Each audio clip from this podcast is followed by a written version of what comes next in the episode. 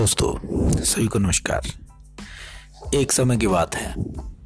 एक जोहरी हीरे जवाहरत का काम करता था। उसकी मृत्यु हो गई। अचानक मृत्यु हुई। न्यूक्लियर फैमिली थी। वह था, उसकी बीवी थी और एक बेटा था।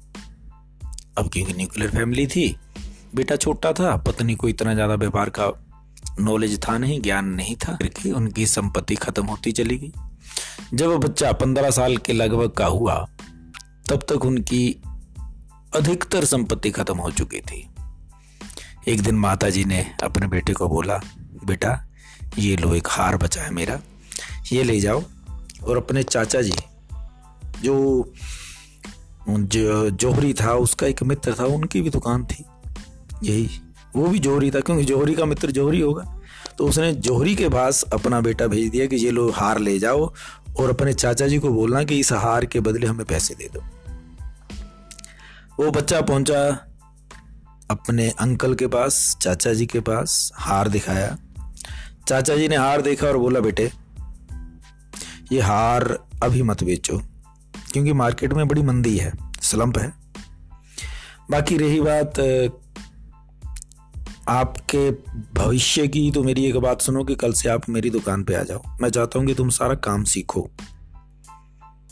अगले दिन से बच्चे ने आना शुरू कर दिया। धीरे धीरे धीरे धीरे धीरे धीरे, रे मना, धीरे, सब कुछ होए। और वो बहुत अच्छा जोहरी बना, बहुत ज़्यादा उन, उसमें क्वालिटी थी कि वो पहचान जाता था हीरो को, जवाहरातों को, असली नकली की। इतनी ज़्यादा नॉलेज थी, बड़ी दूर दूर से लोग उससे परख करवाने आते थे कि आप परखिए कि ये असली है या नकली।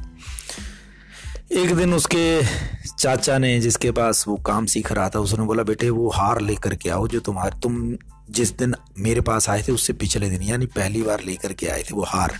वो हार लेकर के आओ मेरे पास, मैं चाहता हूँ कि तुम मुझे वो हार दो, अब मार्केट ठीक है तो मैं सोचता हूँ उसे बेचें। बेटा घर गया, घर से वही हार माँ से मांगा, माँ ने हार दिया। बेटे ने देखते ही, ओ माय गॉड, ये तो नकली है।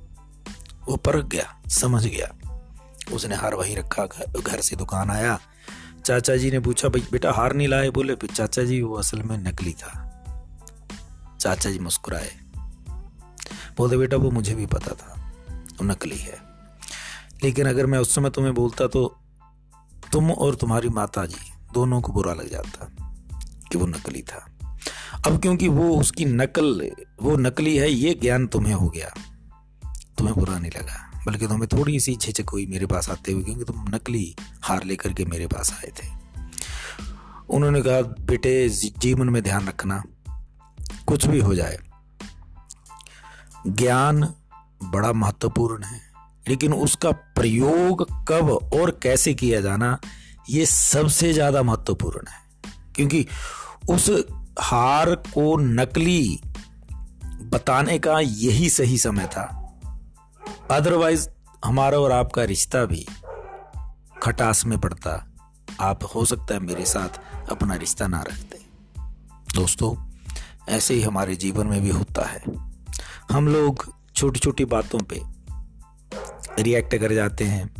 हमारे जीवन में खटास आ जाती है।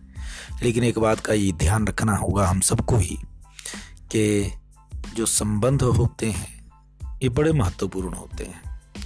लेकिन इससे भी बड़ी बात है नॉलेज और जो ज्ञान है, उसका कब प्रयोग करना, कब किसको कैसे जवाब देना, बड़ी समझ बूझ के साथ हमें जीवन यापन करना होगा, क्योंकि हम लोग संसारिक लोग हैं।